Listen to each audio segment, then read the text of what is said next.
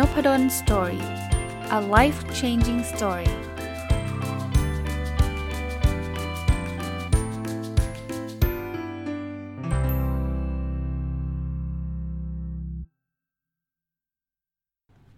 สวัสดีครับยินดีต้อนรับเข้าสู่นพดลสตอรี่พอดแคสต์นะครับ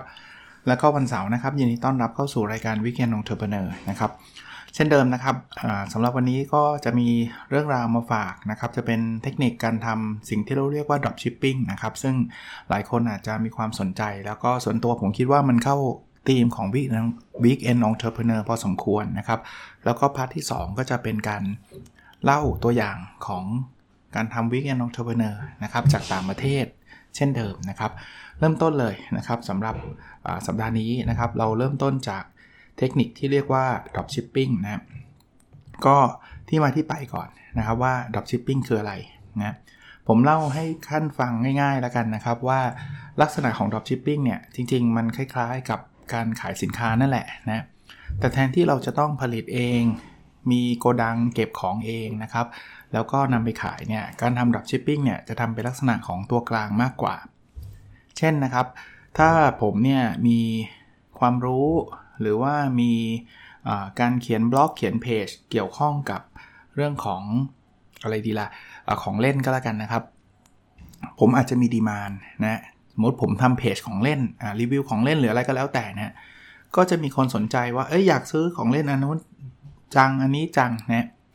ทีนี้แทนที่ผมจะต้องไปผลิตของเล่นแล้วก็มาขาย ซึ่งอันนั้นผมต้องใช้เงินลงทุนสูงฮะผมก็อาจจะไปศึกษาว่าเอ๊ะมันมีโรงงานผลิตของเล่นอะไรบ้าง ที่เขาทำอยู่แล้วอะนะเสร็จแล้วถ้าผมเจอเนี่ย ผมก็ไปติดต่อโรงงานนั้น ให้ผลิตของเล่นตามคำสั่งซื้อของลูกค้าของผมนะแต่ไม่ใช่ผลิตเสร็จส่งมาที่ผมแล้วผมใส่ในโกดังแล้วก็เอาไปขายต่อไม่ใช่ ผมจะบอกให้โรงงานนั้นเนี่ยส่งตรงไปยังลูกค้าโดยตรงเลยนะครับ อันนี้คือลักษณะของ dropshipping มามาพูดถึงข้อดีก่อนแล้วเดี๋ยวเราค่อยไปถึงเทคนิคนะครับ ข้อดีคือ dropshipping เนี่ยมันทำให้ผมแทบจะไม่ต้องมีการลงทุนใดๆเลยนะอย่างที่ผมเล่าให้ฟังเมื่อกี้คือผมมีเพจผมมีบล็อก เท่านั้นเองนะครับ ขอให้มีดีมานเข้ามาก็แล้วกัน แล้วพอมันมีดีมานมันมีการสั่งซื้อมาแล้วเนี่ยแปลว่าผมก็ได้เงินโอนมาจากลูกค้าแล้วถูกไหมฮะผมก็ค่อยนำเงินเหล่านั้นเนี่ยไปสั่งผลิต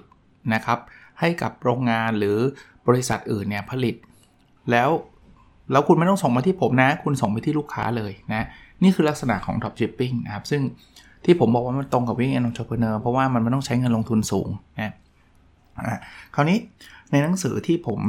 ไปศึกษามานะครับ แล้วเขามีข้อแนะนำเนี่ย คือหนังสือชื่อว่า The Side Hustle นะครับ แต่งโดยคุณนิกโลเปอร์ก็ยังเป็นคงเป็นเล่มเดิมนะ ที่ผมคิดว่ามีประโยชน์ก็เลยจะเอามาเล่าให้ฟังเล่มเดิมก็คือ สัปดาห์ที่แล้วก็ก็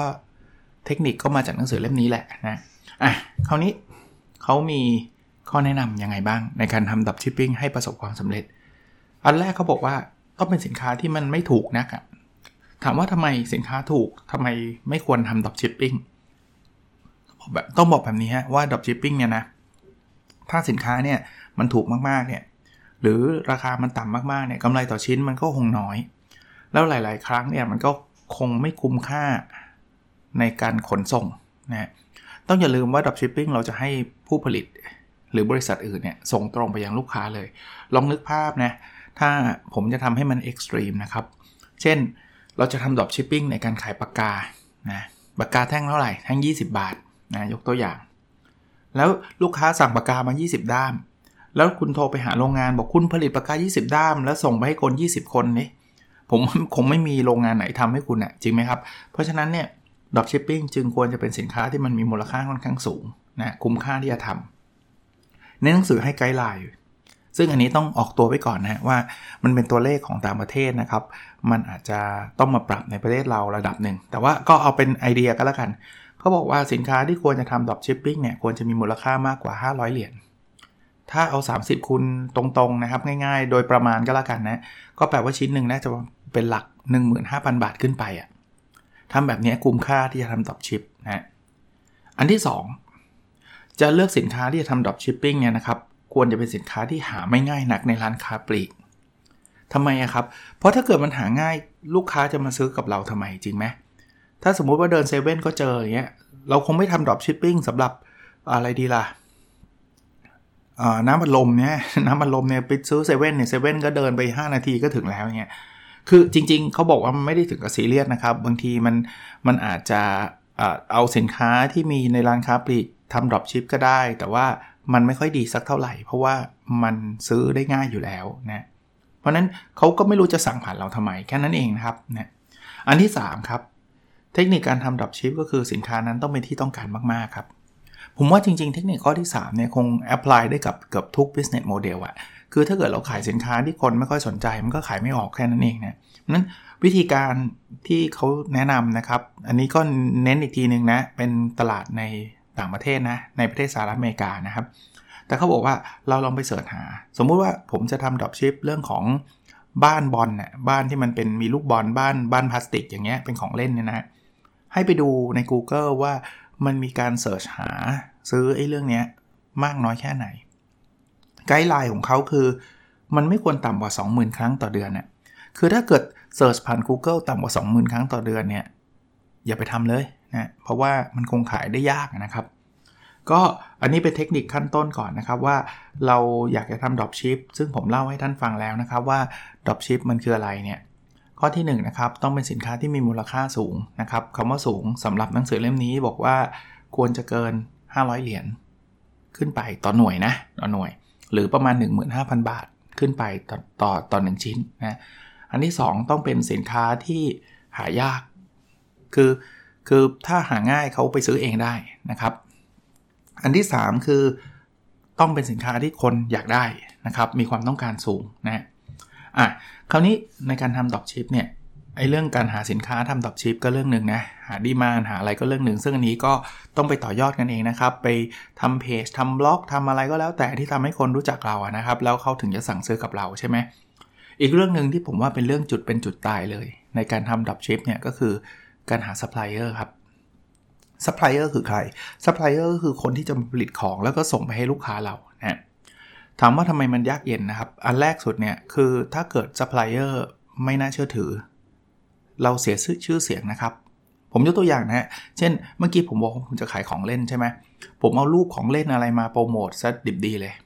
ลูกค้าก็เชื่อผมใช่ไหมเขาก็จะซื้อของเล่นเขาก็จะซื้อผ่านผมนี่แหละเขาก็โอนเงินให้ผมนี่แหละ แล้วผมสั่งให้ซัพพลายเออร์ทำ สินค้านี้ซึ่งซัพพลายเออร์เขาก็ทำของเขาอยู่แล้วเนี่ยแล้วบอกให้ส่งไปยังลูกค้าเนี่ยถ้าซัพพลายเออร์ผมแย่นะคุณภาพไม่ดีหรือคุณภาพไม่ดีเนี่ยเวลาลูกค้าได้ของไปแล้วมันไม่เหมือนกับที่ผมโฆษณาในเพจไม่เหมือนกับที่มันอยู่ในโบชัวที่ผมส่งให้เขาคนที่โดนด่าไม่ใช่ซัพพลายเออร์นะครับ เพราะเขาไม่รู้จักซัพพลายเออร์นะฮะเขาด่าเรานะครับ เพราะอะไรครับ เพราะเราเป็นคนโปรโมท เพราะฉะนั้นเนี่ย การเลือกซัพพลายเออร์จึงเป็นเรื่องเป็นเรื่องเป็นเรื่องตายเลยนะครับ ถ้าพ่อถ้าซัพพลายเออร์ไม่ดีคนที่เสียชื่อเสียงคือเรา เราไม่สามารถบอกว่าเอ้ยผมทำ dropshipping นะ ลูกค้าเขาไม่สนใจฮะเขาสนใจว่าคุณโฆษณาในเพจมันรูปหนึ่งอะ่ะแต่เขาได้ของมาเป็นอีกรูปหนึ่งอะ่ะหรือของที่ได้เนี่ยมันแย่มันไม่มีคุณภาพใช้ครั้งเดียวพังอะไรเงี้ยนะนั้นต้องหาคราวนี้คำถามคือหายังไง ก็ต้องบอกแบบนี้ครับ อันแรกสุดก็คือ ซัพพลายเออร์หลาย ๆ ที่เนี่ยเขาประกาศเลยในเว็บว่าเขารับทำ dropshipping นะคือหมายถึงว่าเขารู้ครับว่าเราเนี่ยทำหน้าที่เป็นตัวกลาง ในการที่จะไปโปรโมทสินค้าต่างๆ แล้วเราก็จะไปสั่งเขาให้เขาผลิตและส่งต่อไปให้ลูกค้าเขาเขารู้ครับ แล้วทำไมเขาถึงรับทำเพราะว่ามันเป็นหนึ่งใน business model เขาลองนึกนึกภาพนะครับว่าซัพพลายเออร์เนี่ย ถ้ามันมีคนมาสั่งให้เขาทำสินค้า เยอะเขาก็ได้รายได้เยอะ นะเพราะฉะนั้นเนี่ยหลายที่เขาก็ประกาศเลยว่าเขารับทำ dropship คุณคุณจะไปขายผ่านเพจ คุณจะขายอะไรก็เรื่องของคุณถ้าคุณขายมาเนี่ยถ้าคุณต้องการสินค้าประเภทนี้คุณมาสั่งเราทำแล้วเราจะส่งไปให้นะฮะหรือถ้าในเมืองไทยบางที่เราสนใจสินค้าที่โรงงานนี้ผลิต แต่เราไม่แน่ใจว่าเขาทำดรอปชิปหรือเปล่า เราก็เข้าไปพูดคุยโทรศัพท์ไปหาไปเยี่ยมเยียนไปอะไรก็ได้ฮะคือ คือช่องทางการติดต่อผมว่ามันก็ไม่ได้ลำบากมากนักอันนี้ประเด็นอีกประเด็นหนึ่งที่ผมคิดว่าหลายคนอาจจะเป็นข้อกังวลหรือข้อสงสัยนะครับว่า เอ๊ะ แล้วอย่างนี้เนี่ยวันหลังเนี่ยเขาไม่อ่าซัพพลายเออร์เขาไม่มาเป็นคู่แข่งเราเหรอ พูดง่ายๆว่าเขาจะไม่ยอมให้เราเก็บ margin ไปทำไม เก็บส่วนต่างไปทำไม เพราะว่าหลักการ dropship แน่นอนครับเราต้องขายแพงกว่าที่ซัพพลายเออร์ชาร์จเราอยู่แล้วใช่ไหม สมมุติว่าเราขายเราขาย 20,000เนี่ยซัพพลายเออร์ต้องชาร์จเราต่ำกว่า 20,000 เพราะถ้าเกิดซัพพลายเออร์ชาร์จเรา 25,000 แล้วเราไปขาย 20,000 เราก็เจ๊งนะครับ เราก็ไม่ทำถูกไหม เพราะนั้นเนี่ยเราจะขาย 20,000 แต่ซัพพลายเออร์ชาร์จเรา 15,000อะอย่างนี้เราก็ได้ส่วนต่าง 5,000 นะ โดยที่เราไม่ต้องมีโรงงานเอง ไม่ต้องมีอะไร เพียงแต่เราต้องมีต้องมี demand เนี่ยเราต้อง generate demand นะคราวนี้กลับมาที่คำถามที่เป็นข้อกังวลว่าอ้าวแล้วงี้ซัพพลายเออร์ไม่ขายเองอะมันจะมาดรอปชิปทำไม เพราะว่าถ้าเป็นขายเองมันขายได้ 20,000 ใช่ไหม ก็ต้องบอกบอกแบบนี้นะครับว่า business model ของ supplier แต่ละแห่งไม่เหมือนกัน หรือความสามารถหรือ capability ทางการตลาดของ supplier แต่ละแห่งก็ไม่เหมือนกัน บางแห่งถ้าเขาคิดว่าเขามีความสามารถ เขาสามารถที่จะทำเพจได้ดีกว่าเราอีก เขาสามารถจะหาลูกค้าได้เจ๋งกว่าเราอีก มันก็ป่วยการที่เขาจะมาขายผ่านเรา อันนั้นเขาก็คงไม่รับทำ dropship กับเรานะแต่ผมเชื่อครับว่าหลาย ๆ ซัพพลายเออร์เนี่ย business model เขาไม่ต้องการมานั่งทำการตลาดส่วนตัวอย่างนี้ฮะเขาอยากจะผลิตเป็นล็อตใหญ่ ๆ ครับ แล้วเราก็เหมือนเป็นลูกค้าเขานั่นแหละ เพราะเรามาถึงเนี่ยเราสั่งเขา 20 ชิ้น 50 ชิ้น 100 ชิ้นอะไรเงี้ยนะครับเขาก็ผลิตให้เราแล้วเขาก็ชาร์จตาม margin หรือตามกำไรที่เขาคิดว่ามันเหมาะสมสำหรับเขาแล้วอะไอ้เรื่องการขายมันเป็นเรื่องหน้าที่เรา พูดง่ายๆว่าเขามีหน้าที่ผลิตเขาเป็นผู้ผลิตอะพูดง่ายๆนะแต่เขาก็อำนวยความสะดวกในการส่งตรงไปยังลูกค้าเลย ไม่ต้องส่งให้เรา แล้วเราต้องไปส่งอีกที เขาก็ชาร์จ กำไรไว้เรียบร้อยไปแล้วในนั้นนะแต่เรามีความสามารถนะครับ ถ้าเกิดเขามาขายเองนะ สมมุติเขาบอกเอ้ยเรื่องอะไรจะไปปล่อยให้มันกินมาจิ้น ฉันเปิดเพจขายเองดีกว่าเขาอาจจะขายได้แค่ชิ้นเดียว 2 ชิ้นไง แต่เราขายได้ 200 ชิ้นไง เพราะนั้นเนี่ยมันก็เป็นเป็นpartner กันนะครับ เป็น collaboration กันนะก็ก็เป็นแนวทางอันหนึ่งนะอย่างที่ผมเล่าให้ฟังนะครับ ที่วันนี้เอาเรื่องนี้มาฝาก เพราะว่ามันอาจจะตรงกับมุมของ weekend entrepreneur ถ้าใครยังคงจำได้นะครับ ผมพูดถึงหลักการที่เรียกว่า PALMS นะครับ P A L M S นะฮะ P คือ passion นะ passion นี่ก็ท่านก็คงต้องเลือกสินค้าที่ท่านรักนะ ท่านสนใจ A คือ ability คือท่านก็ต้องมีความสามารถระดับหนึ่ง L ข้อนี้แหละครับที่ตรงคือสำหรับคนที่อยากจะผลิตสินค้าในการทำดรอปชิปเนี่ยมันทำให้เราไม่ต้องลงทุนเยอะครับ เราไม่ต้องจ่ายเงินผลิตของเยอะแยะ เก็บไว้ในสต็อกเลยนะครับนะ M นะครับ มัน make money นะครับ เราก็ต้องทำเพื่อเพื่อเงินนะครับ ถ้าเป็น weekend entrepreneur และ S คือ scalable นะจริง dropship เนี่ยมันมันขยายใหญ่ได้ระดับหนึ่งทีเดียวตราบใดที่โรงงานเรายังผลิตได้เนี่ย เราก็ขยายไปได้เรื่อยๆนะก็เป็น part ที่ 1 นะครับสำหรับสัปดาห์นี้นะ part ที่ 2 เช่นเดิมนะครับ ผมจะเอาเรื่องราวเกี่ยวข้องกับตัวอย่างของ weekend entrepreneur ที่มาจากหนังสืออีกเล่มหนึ่งนะครับ หนังสือเล่มนี้ มีชื่อว่า The Ultimate Side Hustle Book นะครับ โดยคุณ Elana Varon นะครับ คุณ Elana Varon ก็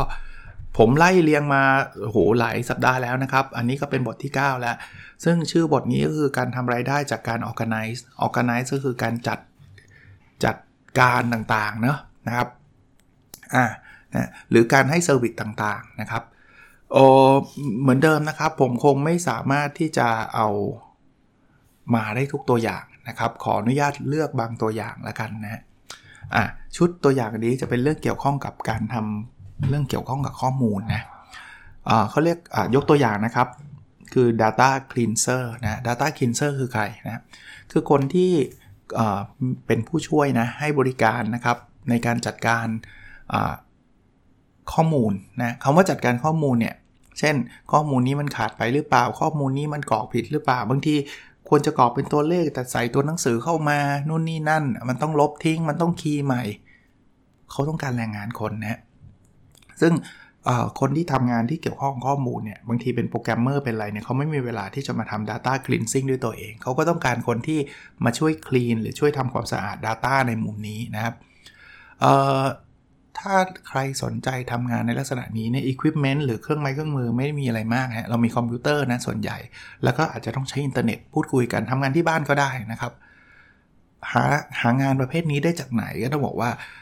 พวก freelance platform ต่างๆ หรือ network นะครับ พูดคุยกันรู้จักกันเนี่ยอัตรารายได้อยู่ที่ 25 เหรียญถึง30 เหรียญต่อชั่วโมงนะก็ไม่น้อยนะ แต่ต้องโน้ตไว้นิดนึง ผมก็พูดทุกสัปดาห์เลย นี่คืออัตราของต่างประเทศนะครับ ชุดของ Data ยังมีอีกเยอะนะครับ นอกจาก Data Cleanser แล้วอารมณ์คล้ายๆกันนะครับ อันนี้คือ Data Collector ก็คือการเก็บข้อมูลนั่นแหละ ไปช่วยเขาเก็บข้อมูลจากที่นู่นที่นี่นะครับ หา หางานวิจัยหา Research ต่างๆนะครับ อันนี้อาจจะมีรายได้เฉลี่ยลดลงนิดนึง คืออยู่ที่ประมาณ 15 เหรียญต่อชั่วโมงนะฮะหรือง่ายที่สุดเลยนะ Data Entry นะ อันนี้คือพวกคีย์ข้อมูลกรอกข้อมูลลงไปนะครับ ก็จะได้เงินประมาณสัก 13 เหรียญต่อชั่วโมงนะ มาชุดที่2นะครับที่วันนี้จะมาเล่าให้ฟังคือพวกอีเวนต์นะเป็นพวกออกไนใช่ไหมอีเวนต์ก็คือการจัดกิจกรรมจัดงานอะไรสักอย่างหนึ่งนะเขาต้องการตั้งแต่ Event Assistant นะก็คือผู้ช่วยทำเยอะมากเลยนะครับ สมมติว่าเราจะจัด conference เนี่ย ผู้ช่วยก็อาจจะต้องเริ่มต้นตั้งแต่การลงทะเบียน ผู้เข้าร่วมงาน การพาไปที่นั่งการจัดเก้าองเก้าอี้จัด layout เตรียมอาหารอะไรพวกนี้คือผู้ช่วยครับทำทำอีเวนต์เหล่านี้เนี่ยก็แทบไม่ต้องใช้อุปกรณ์อะไรเลยใช่ไหมก็ก็ไปช่วยที่งานนะอัตราค่าจ้างเฉลี่ยอยู่ที่ 18 เหรียญต่อชั่วโมงนะหรือไม่ใช่ช่วยงานแบบนั้นช่วยตั้งแต่วางแผนเลยเรียกว่า Event Planner นะเช่นการจองโรงแรม การวางสเก็ตดู การทำนู่นนี่นั่นแหละ Event Planner ก็ได้รายได้ 25 เหรียญต่อชั่วโมงนะพวกนี้คือการจัดอีเวนต์นะครับ หรือจะเป็นงานที่เป็น service ทั่ว ๆ ไปนะครับ จริง ๆ ก็อยู่ใน category พวกเหล่านี้นะครับรับหอของขวัญนะในช่วงเวลาที่อาจจะมี high demand มาก ๆ ผมยกตัวอย่างเช่นใกล้คริสต์มาสใกล้ปีใหม่เนี่ยมันมีการให้ของขวัญกันเยอะนะครับ เราจะสังเกตนะครับ เวลาเราไปเดินห้างเนี่ยเราก็จะพบว่า บางทีเราซื้อของเนี่ยก็เราต้องการให้เขาห่อให้เสร็จเลย เพราะเราตัวเราเองเนี่ยก็ไม่ได้มีความสามารถในการห่อเนาะแล้ว demand พอมามาเยอะเนี่ยเขาก็ต้องการต้องการจ้างพาร์ทไทม์นะก็ใครสนใจก็ไม่ต้องใช้ทักษะอะไรมากมาย ยกเว้นว่าท่านต้องห่อของสวยหน่อยแค่นั้นเองนะเชื่อไหมครับว่าในต่างประเทศเนี่ยค่าห่อนะครับ ไม่ไม่ไม่ถูกเลยนะ คือคือเขาก็บอกว่ามันขึ้นอยู่กับ location มันขึ้นอยู่กับความยากในการห่อด้วยนะ คือมันมีตั้งแต่ few dollar แต่ดอลลาร์หนึ่งก็ระดับ 30 กว่าบาทนะ จนกระทั่งถึง 20 เหรียญ 40 เหรียญก็ยังมีนะสำหรับแบบห่อใหญ่ๆนะฮะหรือทำหน้าที่เป็น golf caddy อ่าถ้าใคร ทำหน้าที่ใครเคยเล่นกอล์ฟคงรู้จัก golf caddy นะ ก็คือคนที่แบกถุงกอล์ฟนะเดินตามนะ อันนี้ก็ก็เขาก็มีแนะนำในนี้นะครับว่าแคดดี้บางคนเนี่ยทำเงินได้ถึงร้อยเหรียญนนะครับสำหรับ 1 รอบ 1 รอบของกอล์ฟก็คือ 18 18 หลุมนะครับอะส่วนอีกงานหนึ่งนะครับ อันนี้อาจจะมี opportunity สำหรับคนที่ชอบจัดบ้านนะ มีชื่อเรียกว่า home organizer ครับ home organizer คือคนที่แบบจัดบ้านเก่งๆอะ่ะ บางคนเนี่ยบ้านโลกอะ่ะ แล้วแบบให้จัดเองก็จัดไม่ไหวอะ่ะ จ้างมืออาชีพเลย ไอ้ home organizer เนี่ยเขาจะเป็นคนที่แบบรู้ว่าอะไรควรวางที่ไหนจัดยังไงนะครับ เชื่อไหมฮะว่าสามารถชาร์จได้ 40 เหรียญถึง 200 เหรียญต่อชั่วโมงเนี่ยไม่ถูกนะครับ แต่เราก็ต้องต้องฝึกฝนนะ มันไม่ใช่ใครก็ทำได้นะครับแต่ต้องรู้จักการพับผ้าพับอะไรที่มันแบบเหมาะสมอะจริงๆมีหนังสือเลยนะครับ วิธีการจัดบ้านอะไรเงี้ยแต่บางคนอ่านก็อ่านไปก็เท่านั้นก็คืออ่านไปก็ทำไม่เป็น หรือบางทีก็ไม่มีเวลาทำนะโอเค หรือใครที่อยากจะทำงานในแนวความรู้หน่อยๆ ก็คือพวก information researcher นะคือ information researcher อันนี้ก็เป็นอีกอีกหนึ่ง opportunity นะครับ คือคนที่จะหาข้อมูลบางอย่างให้กับลูกค้านะครับ ข้อมูลหลากหลายนะ เช่นผมยกตัวอย่างนะคนคนเป็น Marketing Manager เนี่ยอาจจะอยากได้ข้อมูลทางการตลาดบางเรื่อง ซึ่งไอ้ information researcher เนี่ยจะเป็นคนเก่งในการสืบสอบข้อมูล อาจจะไปห้องสมุด อาจจะ search ใน Google อาจจะรวบรวมข้อมูลจากแหล่งต่างๆนะอย่างนี้ก็ได้นะครับเขาบอกเราสามารถชาร์จได้ 15 เหรียญถึง 40 เหรียญต่อชั่วโมงเลยนะครับอีกอันนึงนะครับเป็นกลุ่มของ Library นะ คือการหาข้อมูลในห้องสมุดนะหรือไม่ใช่หาข้อมูลอย่างเดียวนะ เป็นเขาเรียกว่าอะไรนะ เป็น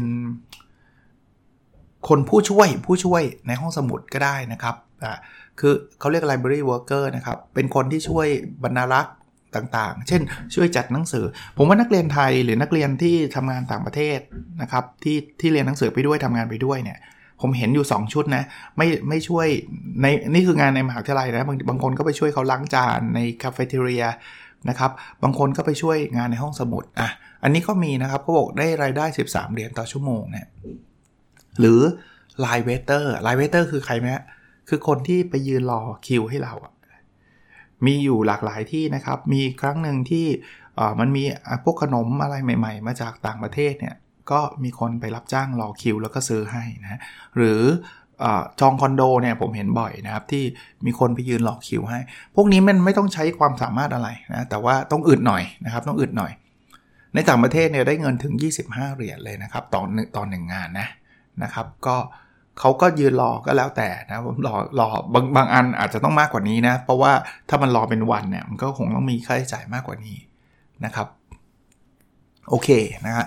ถัดไปเป็นพวกเกี่ยวข้องกับการจัดปาร์ตี้นะครับ เช่น party planner นะนี่ก็คือการการวางแผนในการจัดปาร์ตี้เฉพาะงาน เช่น สมมุติว่าเราอยากจะจัดมีมีลูกค้าอยากจะจัดปาร์ตี้ให้กับลูกสาวลูกชายอย่างเงี้ยนะครับ ก็ไปจ้าง planner party planner เขาก็จะทำทุกอย่างอะ่ะหาอุปกรณ์มันต้องมีเกมเล่นมีนู่นนี่นั่นอะไรเงี้ย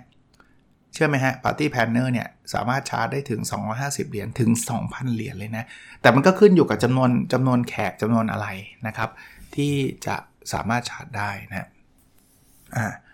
ถัดไปเป็นเรื่องของการถ่ายภาพนะครับ ก็จะมีอาอาชีพ เช่น หรือหรืองานพาร์ทไทม์เช่น photography assistant คือแทนที่จะเป็นช่างภาพอย่างเดียวก็บางคนอาจจะบอกว่าเออชอบงานถ่ายภาพแต่เรายังถ่ายภาพไม่เก่ง เราอาจจะเป็นคน เป็นผู้ช่วยช่างภาพก็ได้นะคือช่างภาพต้องมีอุปกรณ์ต้องมีอะไรเต็มไปหมดใช่ไหมเขาอาจจะแบกไม่ไหวหรือเขาอาจจะดูแลไม่ไม่ไม่ไหว เพราะเขาอยากจะถ่ายภาพอย่างเดียวเนี่ยทำงานในสตูดิโอเนี่ยเราก็อาจจะไปช่วยเขาได้นะค่าจ้างที่เราจะได้โดยเฉลี่ยคือ 17 เหรียญนนะครับหรือจะเป็นเอาอันนี้เป็น general เลยนะครับ เช่น project manager ทั่วๆไป ก็คือคนดูแลโปรเจกต์นั้นๆนะ่ะซึ่งโปรเจกต์แต่ละโปรเจกต์ก็ความยากง่ายก็คง มีความแตกต่างกันใช่ไหมฮะ ก็ได้รายได้โดยเฉลี่ยก็สัก 50 เหรียญต่อชั่วโมงเขาบอกว่ามันขึ้นอยู่กับโปรเจกต์ขึ้นอยู่กับ industry นะครับนะอีกงานหนึ่งที่น่าสนใจนะครับเขาเรียกว่า trademark researcher นะครับ คือบางองค์กรเนี่ยเขาต้องการที่จะสร้าง product สร้างแบรนด์เนมต่างๆ สร้างโลโก้ต่างๆ แต่ว่าเขาไม่รู้ไงครับว่ามันจะไปซ้ำใคร หรือโลโก้มันควรจะเป็นแบบไหนยังไงนะครับ คนกลุ่มนี้เนี่ยจะสามารถที่จะไปศึกษานะไป research ไป register แบรนด์เนมทำโลโก้อะไรแบบนี้สำหรับบริษัทได้นะก็สามารถชาร์จได้ถึง 20-30เหรียญต่อชั่วโมงนะครับ หรือจะเป็นพวก transcriptionist นะ transcriptionist เนี่ย ตอนนี้ผมก็ใช้บริการอยู่นะ เวลาเราไปสัมภาษณ์คนมาในงานวิจัยเนี่ย ก็อัดคลิปมาใช่ไหมอัดเสียงมาเนี่ยเราต้องแปลงจากเสียงให้มันเป็นเท็กซ์ถึงแม้ว่าเดี๋ยวนี้นะถ้าเป็นภาษาอังกฤษเนี่ยมันมีซอฟต์แวร์เลยนะ คือไม่ต้องไปจ้างคนน่ะเปิดเสียงปุ๊บมัน translate เป็นภาษาอังกฤษได้เลย แต่ถ้าเกิดภาษาไทยอันนี้ประสบการณ์ส่วนตัวมันยังทำได้ไม่ดีนะครับนั้นก็ต้องใช้คนในการ transcribe transcribe ก็คือเปลี่ยนจากไฟล์เสียงให้มันเป็น word นะให้มันเป็น text นะครับ รายได้อยู่ที่ประมาณ 13 เหรียญต่อชั่วโมงนะครับ หรือจะเป็น translator อันนี้ก็ตรงไปตรงมานะครับ translator คือนักแปลนะครับ นักแปลก็สมมุติว่ามันมีภาษาญี่ปุ่น แล้วเราเก่งภาษาญี่ปุ่น แต่คนอยากอ่านเป็นภาษาไทยก็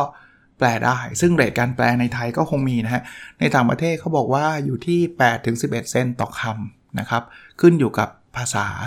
หรือถ้าเฉลี่ยต่อชั่วโมง โดยทั่วไปก็อยู่ที่ 25ถึง45 เหรียญต่อชั่วโมง ที่เอามาเล่านะครับ จริง ๆ ก็ยังมีอีกนะแต่ว่าเอาทยอยมาเล่ากันแล้วกันนะครับ ผมก็อย่างที่บอกนะครับว่าเผื่อเป็นไอเดียครับงานมันไม่ได้มีอะไรซับซ้อนบางทีก็เป็นงานเพนเพลนนี่แหละ แต่บางทีพอพูดถ้าไม่พูดถึงก็อาจจะนึกไม่ออกว่า เราสามารถจะทำงานอะไรต่างๆ เหล่านี้ได้เหมือนกันนะครับ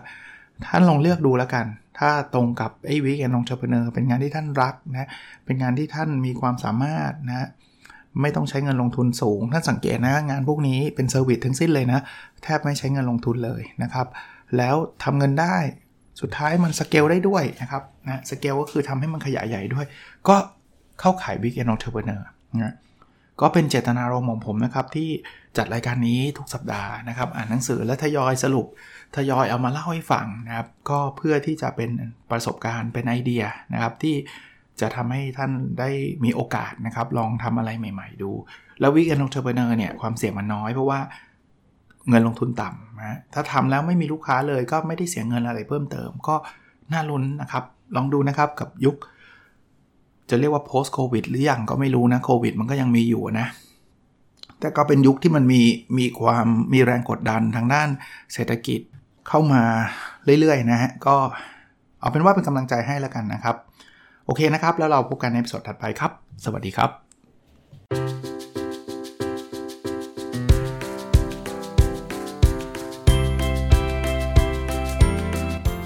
n o p a d o n Story a life changing story